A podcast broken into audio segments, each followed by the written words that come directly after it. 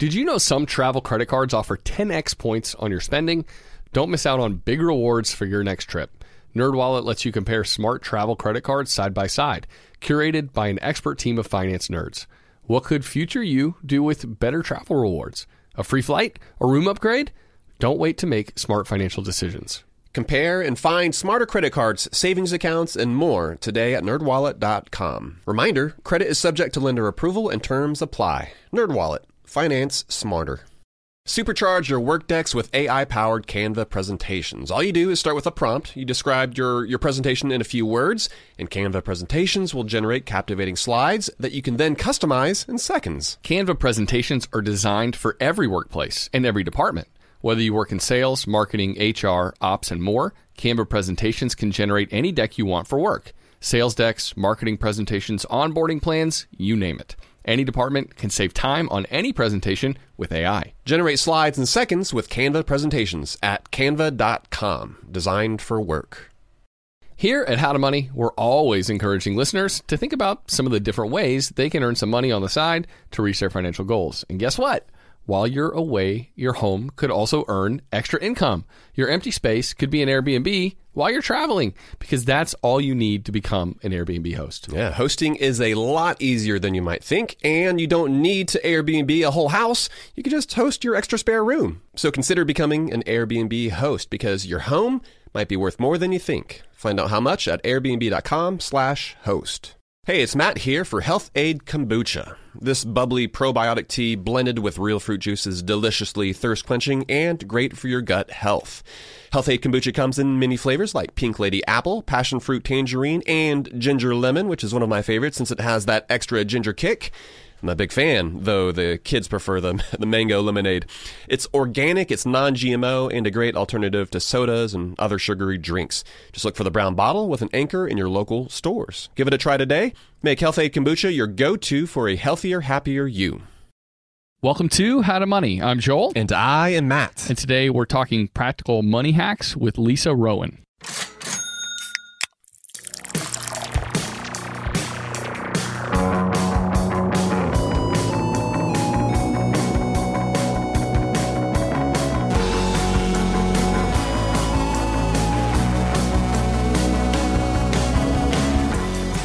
Lisa Rowan is a staff writer at Forbes Advisor, where she covers banking and personal finance. Uh, and she was previously a staff writer at Lifehackers 2 Cents, covering personal finance as well. Prior to that, she was a senior writer and an on air analyst at The Penny Hoarder, where she launched the Dear Penny advice column syndicated by the Tampa Bay Times.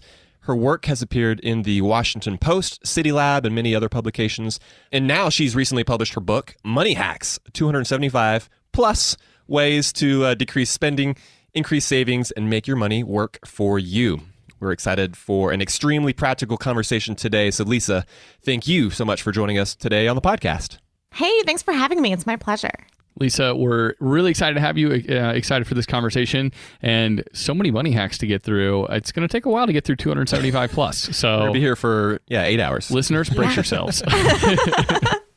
Uh, but before we get into all that, Lisa, you know, one thing Matt and I do every episode is we drink a craft beer. One, because we like the way beer tastes, and two, it's just this way of prioritizing something in the here and now while we're also saving and investing well for the future. So, uh, yeah, what's your splurge? Do you have a craft beer equivalent in your life?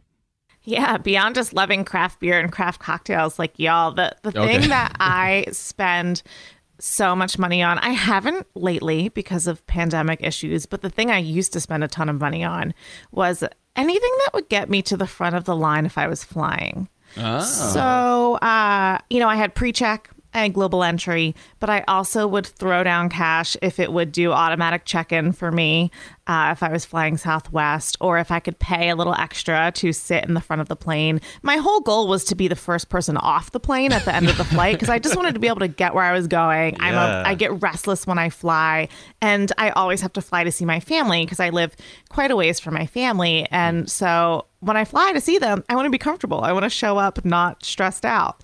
Uh, so if I can, if I can just, you know, I don't have first class money, but I have head of the line for uh, for economy money. so that's something that I I can't resist this urge to splurge so that I can just be a little more comfortable when I fly. Nice. Well, I'm sure you've seen your savings kind of go up over the past year, right. like one small bright side to, to 2020. So, well, Lisa, before we kind of start talking about money, you used to own a, a vintage clothing shop. uh, we recently actually talked on the show about Poshmark and how difficult it is for folks to make uh, money, make a margin in the used clothes industry. Uh, Oh, but, like, what did you learn from that experience? Uh, we're really curious. Oh gosh, I learned so much. I I mostly learned that I was not destined to be a shop girl, but I was destined to be a writer.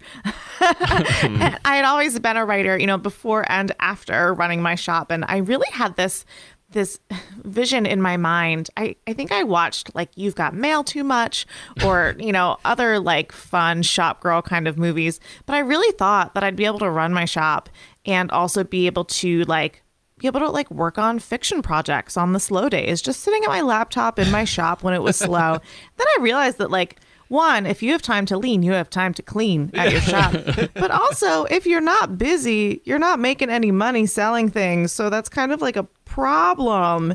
So I just realized that I was not I was not cut out for the day-to-day business operations of constantly striving to be able to sell and make money, you know, selling used clothes because like I'm sure you discussed on that Poshmark episode, I mean, you It's are tough. selling a bunch of individual things. You can't just do one listing and change the sizes or change the colors. So it's it's a ton of work and there's a ton of variables. Um, and uh, yeah, I definitely learned to uh, don't don't try to shy away from your true talents. If uh, if you have a dream, figure out a way to investigate it without sort of going all the way into the deep end. That's no, that's a good point. And I guess you got into it partially because you loved vintage clothing and you're like, how can I make this a full time thing? And then you realized, I don't know, maybe I can love it without making it a full time thing. Yeah, exactly. I had started writing a blog about vintage and thrift clothing when I was just out of college, and then it turned into selling items at markets. This was in the dawning days of Etsy, but well before Poshmark existed uh, and other, you know, newer platforms like that, like Depop.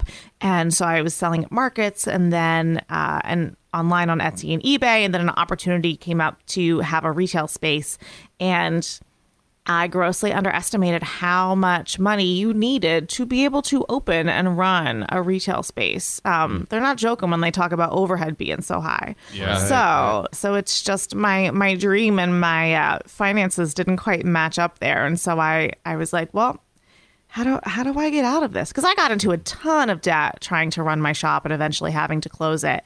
Um, and so the the way out of debt was to write about financial mistakes a lot, and eventually write about you know writing about how to do your finances right. Well, I mean, obviously, you have written a lot about money at this point. And let's dive into some of the, the money hacks that you talk about in your book. It features over 275 money hacks, which is a lot. Um, there were definitely a, a few that I'd never heard of. Uh, I wanted to hear from you too. Like, what was the most random money hack that made it into your book? In your opinion, like, what was the weirdest one? You know, one of the weirdest ones that it's not weird to me now because I've written about it a lot, but it always surprised other people and therefore it surprised me because we talked about it all the time was the the hack about finding unclaimed money that might be in your name. Every uh, state has a, a treasury fund for money that's uh, that a company has tried to return to you but couldn't. It might be an old landlord with a security deposit. It might be uh, an old employer with a last paycheck. I even just got a check from the District of Columbia where I used to live. It was like $11 from CVS refunds that the pharmacy couldn't get to me like five years ago. I mean, thank you. I'll take it. But uh, you know, I knew that these funds existed and that you could search your name uh, and see if there was any money owed to you. But so many people who have read the book and who have talked to me, they didn't know about it, and so they're coming back to me now and telling me how much money they were able to get. And so that's the one that strikes me as the strangest. That I'm like, what do you mean none of you knew about this?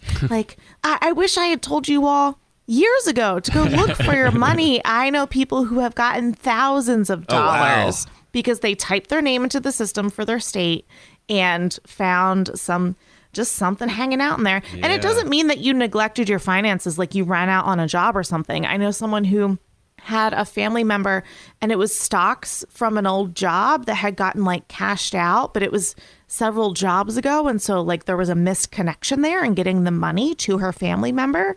And they booked a trip to Italy. Like, it was the Wow. coolest thing. So, That is awesome. that's that's lately been my favorite one to talk about and think about because I just think it uh it always surprises people. Like it's that treasure hunt feeling that everyone craves, but in real life. It's really like finding money in the couch cushions, you know. Yes. I- and you said misconnections. It, it kind of makes me think it's like mis- it's like the Craigslist misconnections, but for your money. It's like you know, it's Yeah. like, hey, I, I've been looking for creepy. you. Yeah, and Yes, way less creepy. Certainly, uh, Lisa. In, in the beginning of your book too, you know, you offered it's like specific hacks to help with spending problems, uh, and one that you discuss is not trying to cut a problem area of your spending cold turkey. Uh, so, it, you know, why is that a bad tactic in your opinion? Yeah, and it's especially at this time of year. I know a lot of people are thinking about New Year's resolutions, or they maybe have already like ditched their New Year's resolution. and a lot of times when we make a financial goal for ourselves, it's just completely unattainable. We have set our sights too high, and it's just not something that we can stick to. So if you're trying to save money, it doesn't make sense for you to say, well, I'm going to cut out all of my discretionary spending all month. I'm not going to buy anything nice for myself. I'm not going to go out to eat at all. There are some people who really go, like, they can do a spending fast and really make it work. But if that is not your game, I really recommend instead of going cold turkey, instead of just like cutting all of your spending at once, try to change it by percentages. See if you can reduce your spending by 10% in a month or 20% in a month and see if you can make changes that will add up.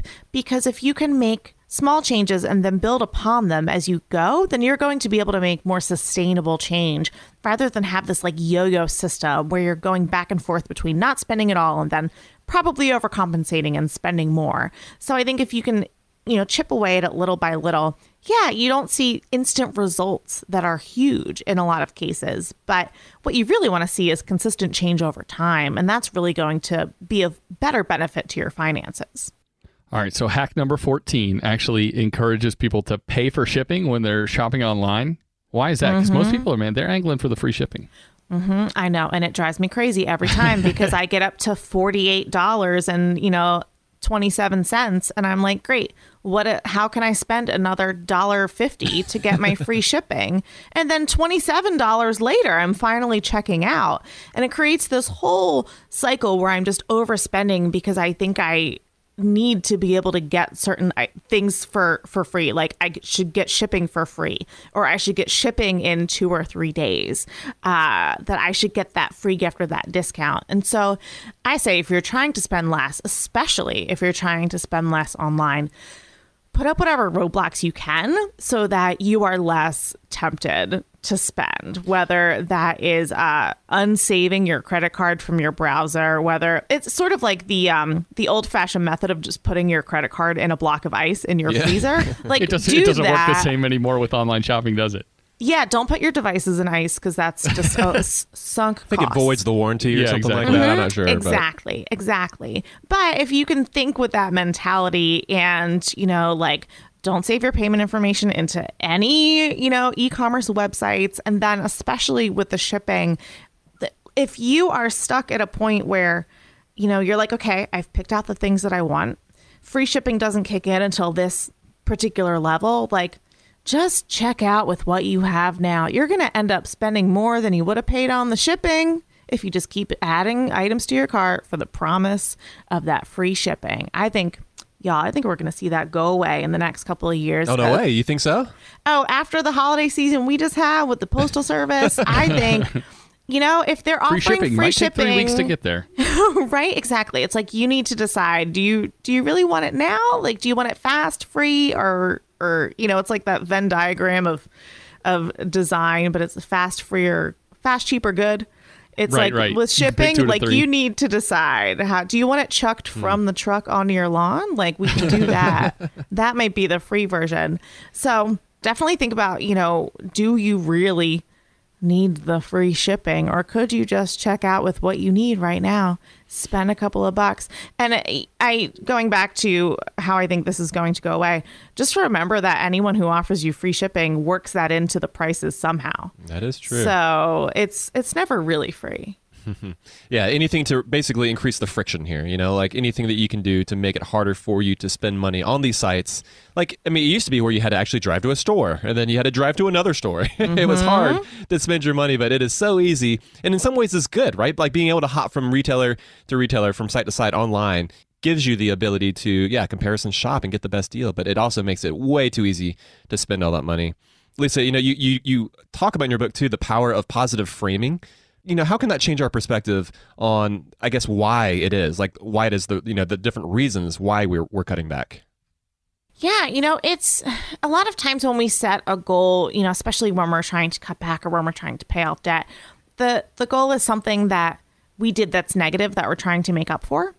And that doesn't really help motivate you to make change, right? If you're constantly thinking about the thing that you think you did wrong or that, you know, really tripped you up, how hard is it going to be to wake up every morning and be psyched to make change to your finances, right? So instead, if, you know, for example, if you're trying to cut back on your spending, if you can think about the real reason you want to do it, uh, maybe it's right now because you're in the hole by a couple hundred dollars, but maybe in the future you want to save money because you want to take a trip, or you want a healthy emergency fund so you have better peace of mind, or you want to be able to, you know, splurge on birthday gifts for your nieces and nephews. You know, by thinking about the outcome and thinking about the positive impact of changing your money, you can think beyond like that temptation right now. Like if you're thinking like, should I buy one more six pack of craft beer? Like you're like, do I really want this now?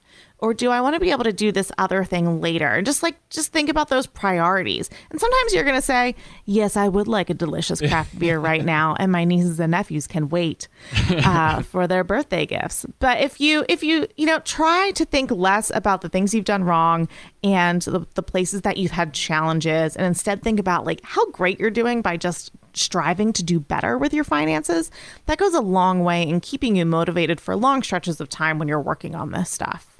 All right, another interesting hack that you mentioned in the book is the stranger test. Can you mm-hmm. explain what that means?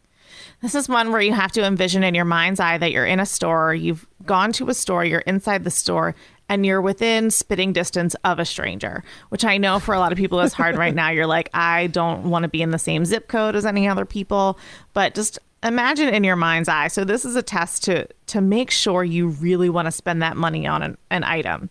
So say you're browsing and you pick up something and you're like, "Oh, I want this thing." You didn't plan to buy that thing, but it caught your eye and you're like, hmm, "Maybe I'll get it."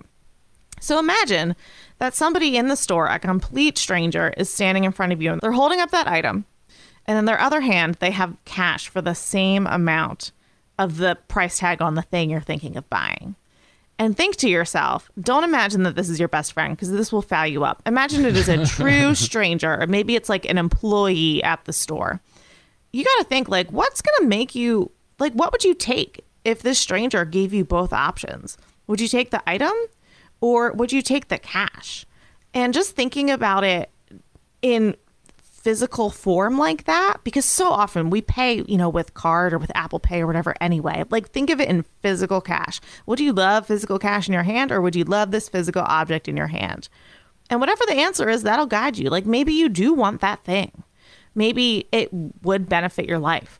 But maybe, you know, 36 bucks or whatever it is could go a lot further in your life and help you stick to those, you know, positive priorities that you're thinking about.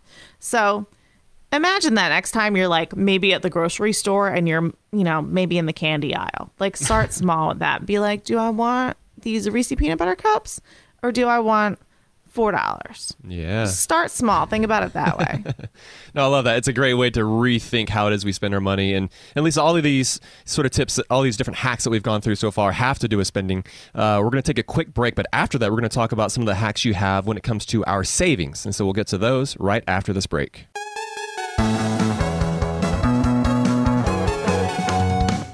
So we've mentioned on the show how we've got a Dominican trip coming up. We're going to celebrate Joel, you and Emily. You're both turning 40 this year, so we're doing it up right.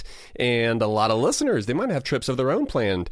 And sometimes those vacations can get expensive. So, what better way to offset some of those costs than to have your home earning some money while you're away? Yeah, that's right. Why let it sit empty when it can be earning extra income on your behalf?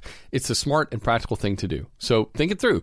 Maybe you have some extra space in your home. Maybe you have a whole house to host. Or maybe you're going on vacation and your home is just going to be sitting empty. In every case, you can Airbnb it. You already have the space, so it won't be a huge adjustment. Yeah, I mean, the way I see it, if you're not using your space, you've got two options. You can either let it just sit there empty, or you can do some optimizing and make some money off of it. Really, if you think about it, you already have an Airbnb. You just need to start using it. Your home, it might be worth more than you think. Find out how much at airbnb.com/host. I got my first life insurance policy almost a decade ago. And hey, I'm still kicking it. I very much hope that trend continues, Matt. And since then, I've actually added coverage via Policygenius. And if you out there you're listening and you're worried that this is going to be a massive pain getting life insurance, think again. Policygenius made it an incredibly easy process. If you have loved ones who rely on you and your income, Life insurance is a crucial part of your financial plan. Not only does it provide a financial backstop for your family, it also gives you peace of mind too. Plus, the longer you wait, the more rates go up because life insurance rates typically increase as you get older. So if this is something you've been putting off, it's time to make it happen now. That's right. Yeah. And even if you already have a life insurance policy through work, it may not offer enough protection for your family's needs, and it may not follow you if you leave your job. With Policygenius, you can find life insurance policies that start at just $292 per year for $1 million of coverage. Some options offer same day approval and avoid unnecessary medical exams. So save time and money and provide your family with a financial safety net using Policygenius. Head to policygenius.com to get your free life insurance quotes and see how much you could save. That's policygenius.com. Hey, folks, it's Matt. I've got to tell you about something new I've been trying this year. I've been drinking a little Health-Ade kombucha every day and I feel amazing. It comes in so many delicious flavors, but my favorites so far are Pink Lady Apple and Ginger Lemon. So, what exactly is Health-Ade kombucha? Well, it is a fermented, bubbly probiotic tea that's good for your gut. It's blended with real fruit juice and it's super thirst quenching, a little sweet and a little tangy, and very refreshing. I'm sure you've heard about the importance of gut health and supporting uh, your overall health. It's something I've read up on a good bit over the past year, which is why I've made Health-Ade kombucha a part of my everyday routine. Literally every afternoon I'll have some. It's super easy and it's affordable too. My favorite grocery store, Aldi, they carry it as well. If you want to give it a try and see how great you can feel, look for the brown bottle with an anchor and make Health-Ade Kombucha your go to for a healthier, happier you. Joel, I think there are a lot of folks who start small businesses and they're surprised at the amount of behind the scenes, the admin type work that they're not all that thrilled about. Getting your books together with, uh, with some final figures so that you can file your corporate taxes, for instance. That's something we've been in the middle of. But it can really gum up the gears, potentially keeping you from doing the work you love. If this is you, you should know these three numbers 37,000, 25, and 1. That's right. Yeah, 37,000. That's the number of businesses which have upgraded to NetSuite by Oracle. NetSuite is the number one cloud financial system, streamlining accounting, financial management, inventory, HR, and more. 25. NetSuite turns 25 this year. That's 25 years of helping businesses do more with less, close their books in days, not weeks, and drive down costs. And one, because your business is one of a kind. So you get a customized solution for all of your KPIs, key performance indicators, in one efficient system with one source of truth. Manage risk, get reliable forecasts, and improve margins. Everything you need to grow, all in one place. There's a lot of power in the simplification of having all that information in one place. Helps you make better decisions. That's right. And right now, download NetSuite's popular KPI checklist designed to give you consistently excellent performance, absolutely free at netsuite.com slash howtomoney.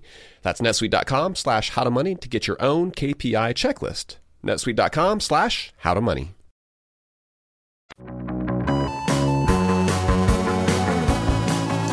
All right, we're back from the break. We're talking uh, practical money hacks with Lisa Rowan today on the show. And Lisa, let's talk about money hacks for saving money.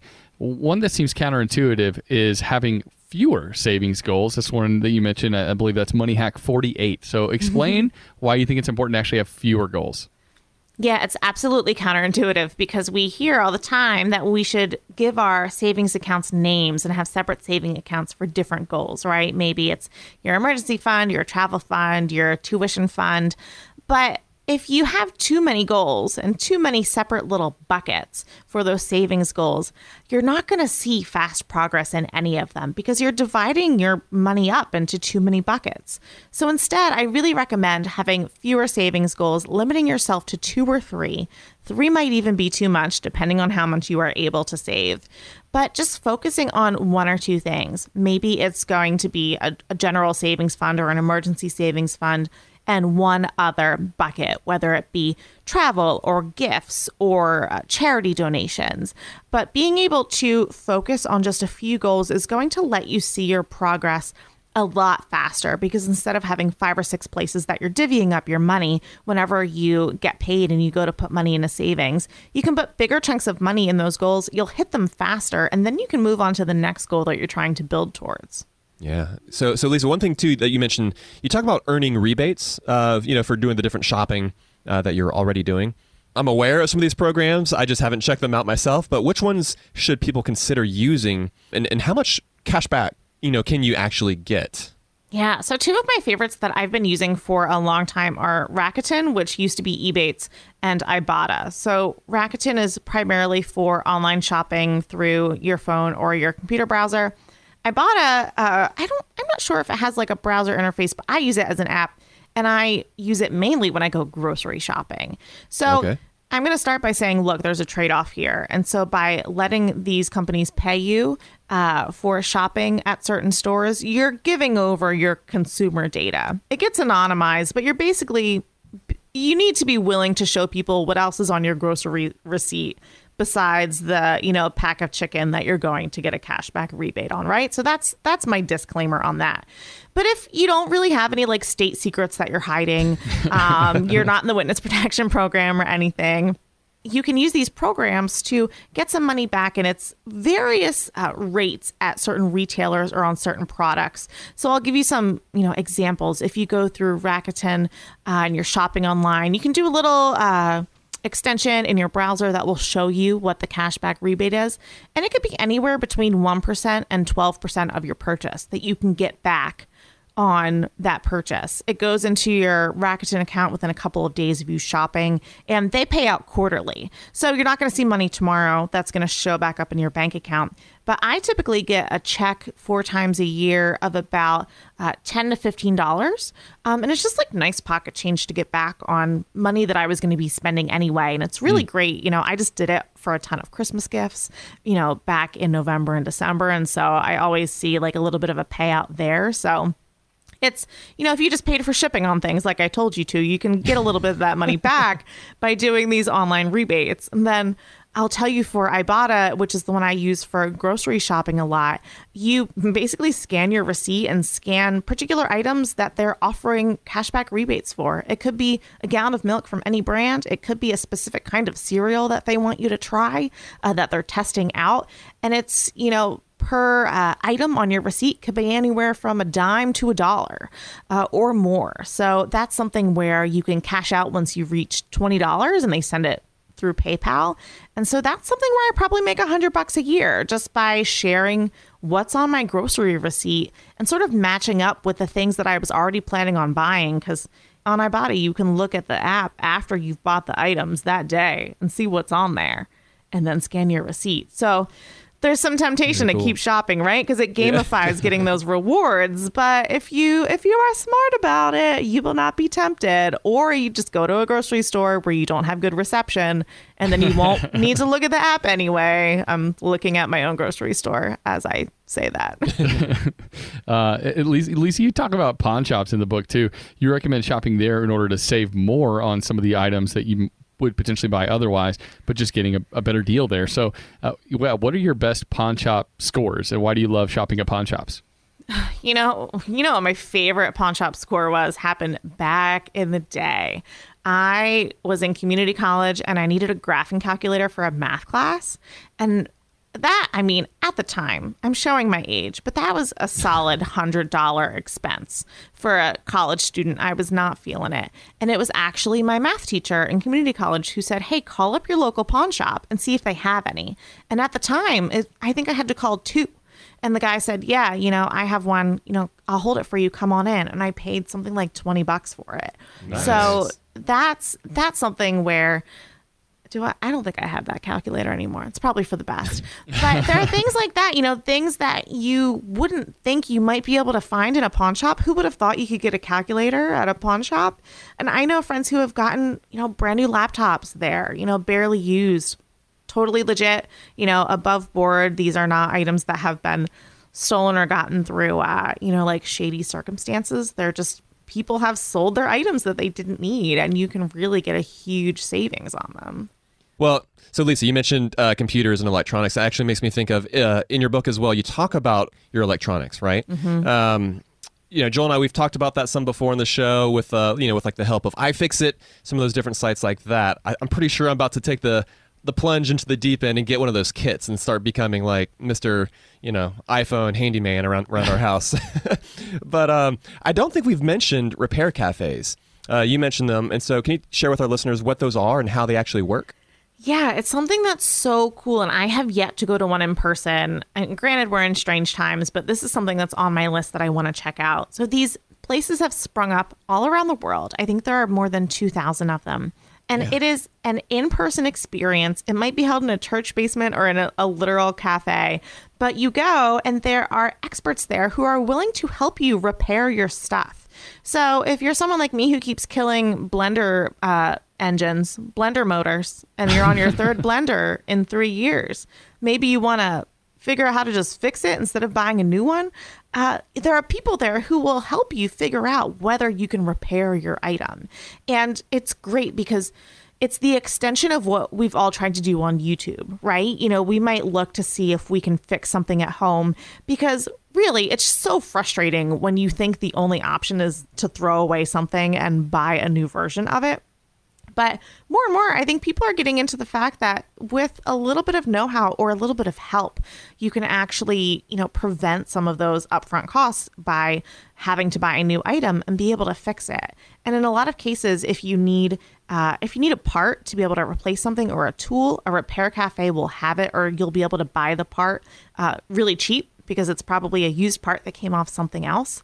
Or you might be able to work with the company the item is from and in a lot of cases, they'll send you a part that you need for free or for very low cost. So it might take a little bit of time, it might take a couple of visits, you might make a couple of mistakes along the way, but there are communities out there where you can go and you can take your, you know, small appliances or small electronics and say, "Hey, please help me.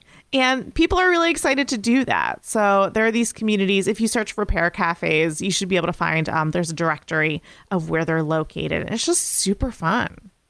That's cool. Yeah, there we we've got like one of the uh, repair cafe essentially for bikes close to where we live, and uh, those are in cities across the country too. So if, if you're not super handy repairing your own bike, there are people out there who would love to help you, and they're, you know they have the tools all in one location. Um, those are the kind of things that yeah are helpful for us all to be taking advantage of, so we don't have to yeah continue to replace items. By the way, I'm curious. I don't know. Maybe I shouldn't ask. What are you doing to your blender that makes it break so frequently, Lisa? if I knew, I wouldn't have this problem. I think point. I think my ratio of water and ice to ingredients is always off a little bit, and I'm just I, I think I've murdered my blenders with frozen fruit. Okay. Okay. yeah. Uh, all right. Uh, I'm curious about another tip that you mentioned. You you you say that people should fill up their gas tanks on Mondays. Why do people save more money by getting gas on a Monday than they do on any other day of the week? Right. This is wild and it sounds like the hackiest of hacks, right? It sounds so gimmicky, but it comes from research from GasBuddy. They're the people who make the app that tells you where the cheapest gas is. So mm-hmm. I trust their data. They found that uh, the cheapest time to get gas is on a Monday. The most expensive time to get gas is on Friday and on the weekend.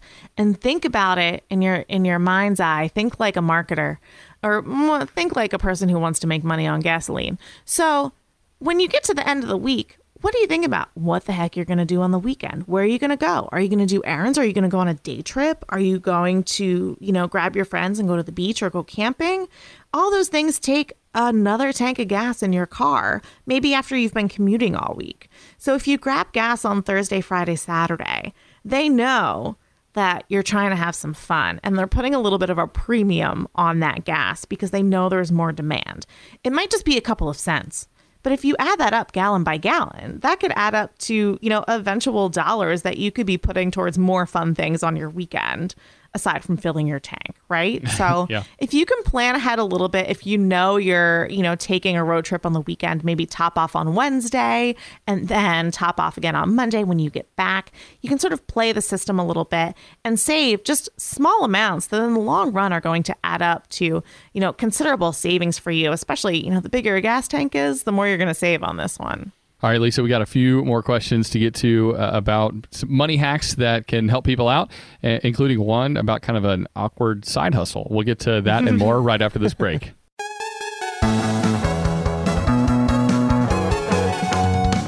So we've mentioned on the show how we've got a Dominican trip coming up. We're going to celebrate Joel, you and Emily. You're both turning 40 this year, so we're doing it up right.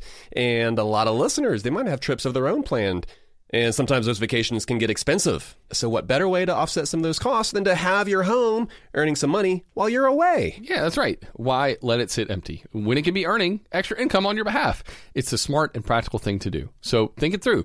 Maybe you have some extra space in your home. Maybe you have a whole house to host. Or maybe you're going on vacation and your home is just going to be sitting empty. In every case, you can Airbnb it. You already have the space, so it won't be a huge adjustment. Yeah, I mean, the way I see it, if you're not using your space, you've got two options.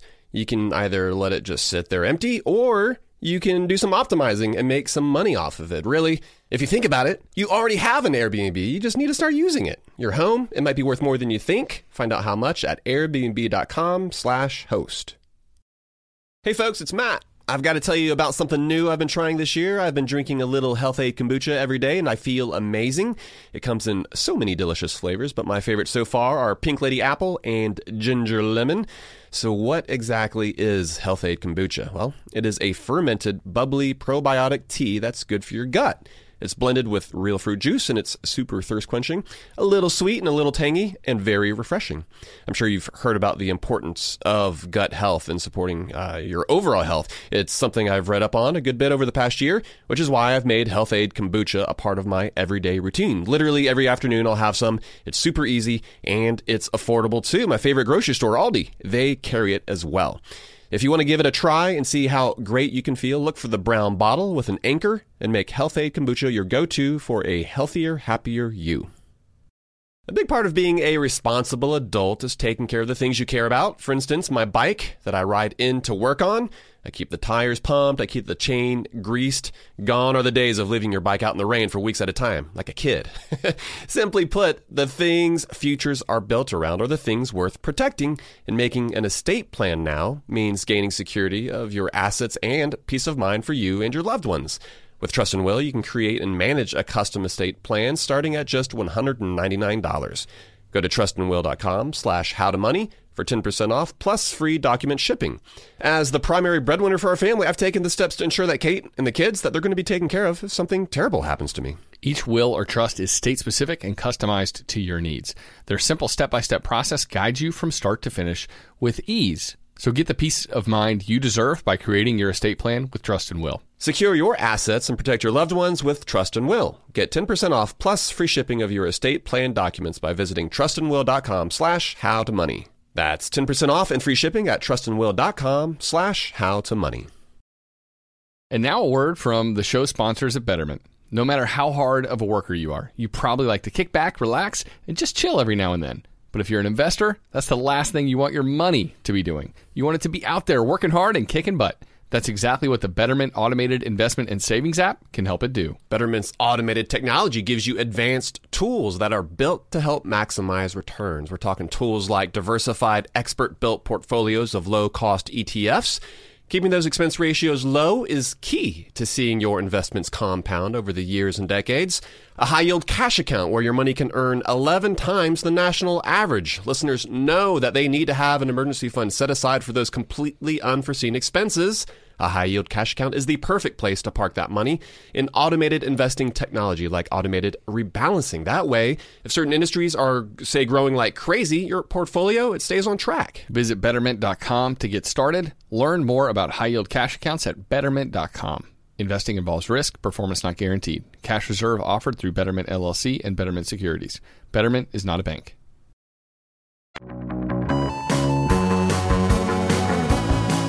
All right, we are back from the break talking with Lisa Rowan about just some practical money hacks, something that we can all do to save a little bit more money.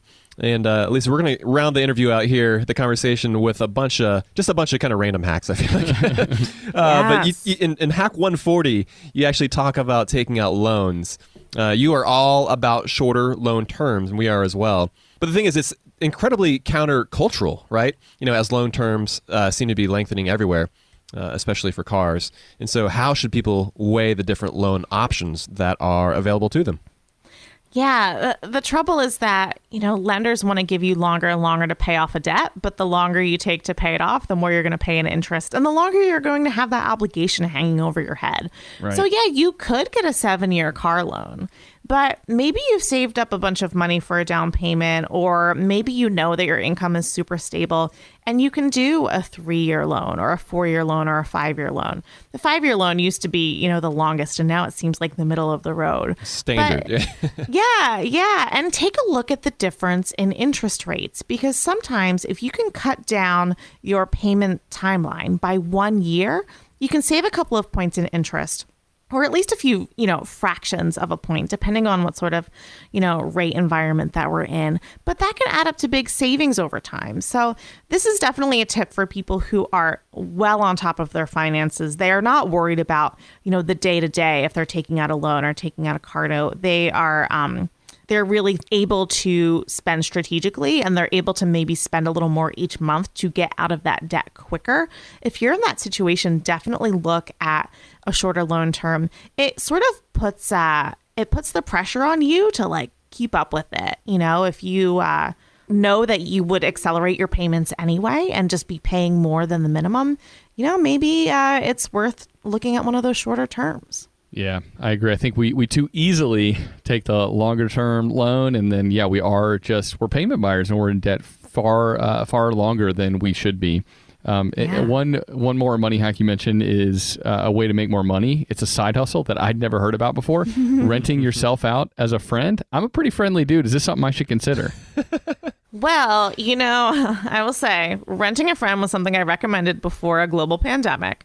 But there will be friends. a time again when you will be willing to share, you know, enclosed spaces with strangers. But there is actually a service out there called rentafriend.com. It is completely platonic and it's designed for people who just maybe have an interest or want to do something fun, but don't have anyone that they can call on to do it with. Maybe your friends are in a different city or they don't have the same interests and you can you know, set up basically a friend date with someone. Um, it starts at around 25 an hour. So if you are willing to rent out your time and be the friend, you can make 25 bucks an hour plus you are able to take advantage of whatever like fun thing your um, person that you get matched up with wants to do. It might be a baseball game, it might be a museum, it could be some sort of like awkward dinner with their parents that they don't want to go to alone. and, you know, they're like, just pretend you're my roommate. And you're like, cool, that's fine. And, and it seems strange, right, to rent a friend, but think about it in another way. Think about, um, you know, Airbnb experiences. People will hmm. sign up to take a tour with you through your favorite shops in your neighborhood, right? So it's sort of like that. Um, it has, you know, a more straightforward name. And so it seems a little odd to be renting a friend. it's so on the nose. This, it's yeah. like, yeah. Pay for friendship. exactly. But if you, you know, just think of it as, you know, someone wants to pay you to, you know, be a great host to them, uh, in, you know, in a neighborhood or to, you know, try out something fun and you could get paid to do that. And it's, it's pretty cool. I've never tried it probably because I'm a little bit of an introvert. Oh, are you? Um, See, I'm extrovert all the way. If I didn't have anything else going on, I'm, I might, I might do this. Yeah, if I, you know, maybe lived in a city where I didn't know a lot of people, this would probably be a really fun way to meet people and try out new things and make some money all at the same time. Yeah, do it yeah. at the same time. so on the like the social note, I guess you also talk about finding a mentor as like a way to help you in your career. You know, you're not paying for a friend necessarily, but you're paying for somebody uh, maybe who can help you along. Can you make a case as to why mentors are a good idea for a lot of folks? Here's a money hack that doesn't sound like a money hack, but really it has it could have some long term effects. So, we're always told when we're in high school or college that we should find mentors who can guide us in our careers.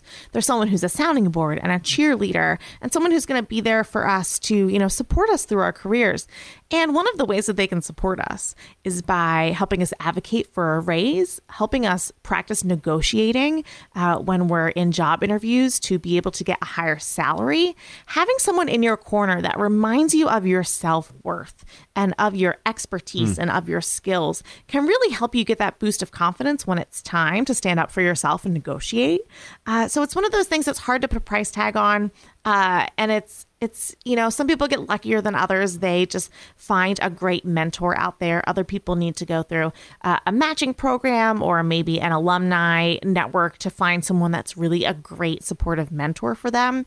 But it's something that can have a long-term impact on how much you're able to make over the course of your career Nice. Uh, well, hey, we we just passed uh, New Year's Day recently. A lot of people made New Year's resolutions, but a lot of us slackers didn't really get around to it, right? But that's mm-hmm. okay because in your book you suggest that people should do this on their birthday instead. So they shouldn't feel bad. They should just know that they it was the wrong time to do it, right? So, uh, but why, in your opinion, is it more important to make resolutions on your birthday as opposed to uh, when the New Year hits? Yeah, I think it's more exciting to have a date that's meaningful for you. We all get to January 1st and we feel like it's, you know, we've got to make a change because everyone else is doing it. It's a new, fresh year, but it's a terrible time to make money changes. You're just coming off the holiday season, which is just very expensive. It's the dead of winter. Nobody nobody wants to make changes then. So if you can tie financial resolutions to a day that's a little more fun for you, like your birthday, the odds of you sticking with it go up a little bit. It's still going to take hard work, but you're going to tie it to this time of like actual rebirth for you, not just turning the calendar page, but you're hitting a new year in your life, a new milestone, you're blowing out those candles, and you can say to yourself, "Hey, I've got goals and I'm going to make changes so that I can get to them before my next birthday. Uh, so this the caveat here is that if you have an early December birthday like me, this doesn't really help that much. or if a late December birthday like me. right. If you're a December January baby, I'm sorry. You should just probably stick to January 1st out of simplicity. But for everybody else, for the other 10 months of the year, you should think about your birthday a little oh, harder. Yeah, yeah. I love how much more personalized it is too. And plus, I mean, the gyms are likely to be less crowded too. exactly. set that new resolution. Uh, well, Lisa, we've got one more question here. Let's end on, on maybe a more sort of adulting kind of note. Uh, one other hack you mentioned that I thought was incredibly useful is uh, you talk about documenting your possessions in case uh, you need to file uh, a homeowner's or, or a renter's insurance claim. And so, how do you feel is the best way for people to do that? It all depends on how you are going to stay organized, right? Which is the answer nobody wants because they're like, well, how do I stay organized? Do I stay organized? But the most important thing is that you have as much evidence as possible if you need to make a claim for your homeowner's insurance. And think about it. Like if if you, you know, had your house broken into or your car broken into, that's the last time you want to spend scrambling around trying to find the model number from your computer or the right. serial number from your whatever has a serial number. Does my blender have a serial number? Probably. But you don't want to be scrambling around wondering, like, oh, like, what was that thing and how much was it worth? So I'm a big advocate of keeping receipts for big purchases, scanning them, or taking a picture on your phone so you have a digital copy. And then in some cases, taking pictures of items. Uh, it might be, you know, if you have a, a laptop that has a bunch of stickers on it, take pictures so that if your laptop gets stolen, it's easier to identify. It's also then easier if you have photos of items for the insurance company to determine how much cash you should get to be able to replace that item. So if you've got, you know, expensive jewelry, some homewares, uh, if you've got some uh, expensive shoes like me that you want to get the value for. You know, you need to be able to know what the value is and don't wait until the last minute or until there's an emergency to wonder what was in your home. If you can make a log, you know, don't worry about the little stuff as much as the big stuff. And just think of those big purchases that you would be upset about if something happened today. Mm. and do what you can to chronicle those items so that if the worst case scenario happens you can easily grab a digital copy of your receipt or some photos or you know you just have them stashed away in an envelope somewhere so that you can easily grab them That is a great tip, and probably one that a lot of our listeners haven't done. Uh, it reminded me that it was something I need to do to document all the possessions uh, in my house through a walkthrough video. So I'm putting that on my to-do list. Lisa, thank you for the reminder. Um, and and yeah, I love the book Money Hacks. There's so much good information in there. Uh, uh, so many money hacks that we weren't able to cover in this conversation. Where can people find out more about you and the book? Yeah, you can find Money Hacks wherever books are sold. You can find more about me and you can find a link to buy the book at lisarowan.com. And just remember that, you know, there's a lot of hacks in here. Not every one of them is going to apply to you, but I'm pretty sure you'll be able to find a, a handful that you can implement in your life and make some lasting changes. Most definitely. Well, awesome. Lisa, this was a fun conversation. Thank you so much for talking with us today. Hey, thanks for having me. All right, Matt, that was a, a great conversation Yeah. with Lisa. Uh, I love the idea behind money hacks. Hack is such like a common term that we use now in our society in articles on the internet. Hack is like the frequent word. um, I feel like word choice in, when it comes to shaking something up in your life. Um, and, and Lisa offers uh, just a lot of great tips, really, when it comes down to it in this book. So I was glad we were able to cover some. But I want to know Hack, aka a, a sneaky, actionable tip. Exactly. That must be the definition of it, right?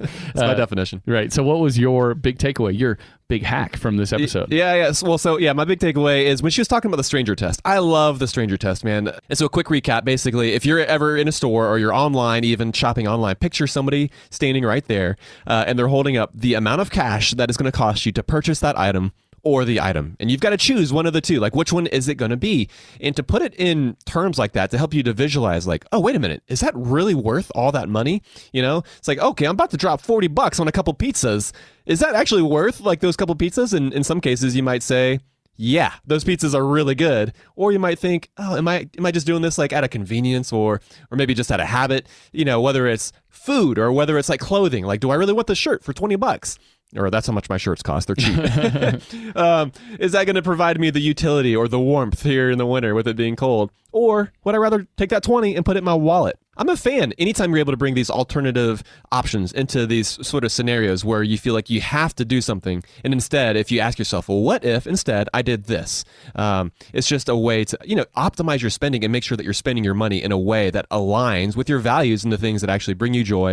And Until Lisa's book, Money Hacks, I've never thought about it that way, but I know that's something I'm totally going to be referring to in the future when it comes to my own expenses. Yeah, I'm going to be visualizing a stranger trying to hand me cash, and I'm probably going to, you know, not buy the item now because because of it. I think that's I think that's a great one for sure. Or or you'll say, "Oh no, I totally need that thing. It's it's completely worth the money." You Yeah. know, like I just love how it reframes that interaction. Completely, yeah. Yeah. So I think my big takeaway. Yeah, what was your big takeaway? Uh, I think rent yourself out as a friend, man. Um, and I don't know if you can virtually do it these days. If you can, I might have to do that. my, my wife might not be down with it, Yeah. but I love meeting new people. Like honestly, part of me has thought I would love to become a Lyft or an Uber driver just because all the people you just get to be meet. able to chat with folks. Yeah, it's Yeah. kind of it's kind of fun. Like I like riding in them when I'm the passenger because I like make a new friend every time, kind of. And that might sound weird, but I'm that interested in, in meeting new people. And so, yeah, if this was my younger days, if this existed when I Oh, was yeah. in my early 20s, it's totally something Slam dunk. right up Joel's alley. yeah, now I got a wife and three kids though, so I just don't really have the Yeah. time to befriend strangers. I'd rather do the stranger test. I guess that we, we were just talking about. Both of ours have to do a stranger Yes. Odd. well, I've told you. I mean, back when we were doing the Airbnb down here in the basement, like that was the thing that I enjoyed the most was being able to talk to the, you know, our guests and figure out why they're in town, how long they're in town. For. I mean, well, I knew how long they're in town for because of the reservation, but Oh, like, you're here three nights. I see. But to, to be able to talk about where they're from, you know, what they've been doing, dude, I love that aspect of it. And I'm not even a 100% extrovert, you know, like there's a part of me that just doesn't want to talk to people, but I still enjoyed, I don't know, playing host to folks. But yeah, but here's my question then for you. What if you are, you know, doing rent a friend and folks are asking for their money back? Like, how does that work out? You know, Honestly, if I was doing it, they might be. They might be like, "You talk too much. Get out of here." uh, I want you to be a better listener. Uh, no, you're a good listener, buddy. Well, I don't know. Sometimes you know. Sometimes I'm not. It- and that's that's the case. But uh, yeah, I love that as a tip. I love just kind of outside of the box ways to make money. And you know, if you can make twenty five dollars an hour, that's real money. That's not piddly money. That's legit money, and maybe It's a legit. cool experience at the same time. Yeah. All right, Matt. Let's get back to the beer that we had on this episode. This one was called Condensation Accumulation. Um, two big words right there uh, to describe this beer. Uh, what were your thoughts on this IPA? We are two smart guys. We know how to say these words. We know big words. Uh, well, obviously, it makes me think of condensation accumulation. It makes me think of snow accumulating outside during the, some of these colder days that we're having here in January, buddy. But I don't know how else to describe this except that it is a really good hazy IPA. It has all the qualities that I'm looking for in a hazy IPA, starting with that hazy color. You know, you pour it in there and it's got that nice cloudy look to it. Little yellow, little orange. Yeah, yeah. Well, in particular, too, this one wasn't overly dark. Like, that's one of the things I liked about it. I feel like a lot more breweries these days are making their IPAs kind of like blonder, you know, like like more pale, uh, which I don't know. I feel like that adds something to the flavor. At least it does in my mind because I see it and I think, oh, this is going to taste a certain way. But yeah, I really enjoy this one. Uh, you, we mentioned these guys are out of Charlotte, North Carolina. And this is actually the first of several beers that we're going to have from Heist Brewery. But uh, yeah, what were your thoughts on this beer? Yeah, I mean, condensation accumulation, I thought of clouds. And what I thought of the most about this beer was the mouthfeel, the pillowy cloud-like mouthfeel. Ooh, very nice. It was like soft and luscious and and delicious. So yeah, I enjoyed a beer that has that kind of mouthfeel with just like also a ton of hot flavor. So yeah, definitely looking forward to having more from this brewery in the coming days. Uh, but that's going to do it for this episode. For folks that want to find out more about Lisa's book, Money Hacks, where you can get it, and also some links to some of the stuff we talked about during this conversation, just go to our website, howtomoney.com. Yeah, we'll make sure to include the link as well to uh, where you can find missing money that might be owed to you. Yeah, yeah, for sure. Yeah. And, and I know we've talked about that in the past, and we've had emails from listeners like, I found hundreds of dollars. And I love that, man. If you haven't done that check, it takes almost no time, and you can bring some money into your life that you didn't know was out there. That's right. And if you haven't left us a review yet and you found our show helpful, we would love it if you did leave us a review over at Apple Podcasts, maybe that nice five star rating as well. Uh, and thanks in advance for that. So, Joel, that's going to be it, buddy, for this episode. Until next time, Best friends out. best friends out.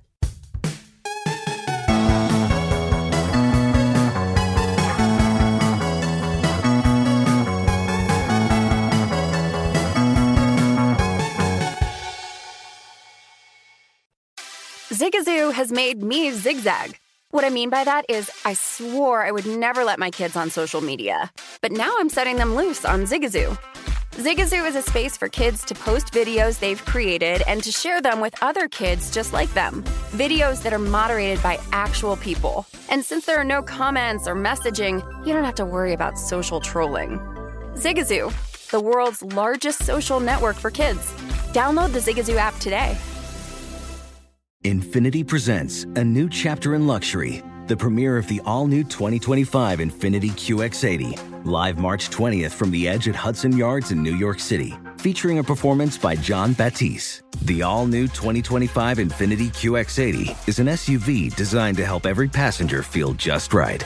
Be the first to see it March 20th at 7 p.m. Eastern, only on iHeartRadio's YouTube channel. Save the date at new-QX80.com. Don't miss it. 2025 QX80 coming this summer. When it comes to your finances, go for the credit card that's always there for you. With 24 7 US based live customer service from Discover, everyone has the option to talk to a real person anytime, day or night. Yep, that means no more waiting for, quote, normal business hours just to get a hold of someone. We're talking real service from real people whenever you need it. Get the customer service you deserve with Discover. Limitations apply. See terms at discover.com slash credit card. Supercharge your work decks with AI-powered Canva presentations. All you do is start with a prompt. You describe your, your presentation in a few words, and Canva presentations will generate captivating slides that you can then customize in seconds. Canva presentations are designed for every workplace and every department. Whether you work in sales, marketing, HR, ops, and more, Canva presentations can generate any deck you want for work. Sales decks, marketing presentations, onboarding plans, you name it. Any department can save time on any presentation with AI. Generate slides in seconds with Canva presentations at canva.com. Designed for work.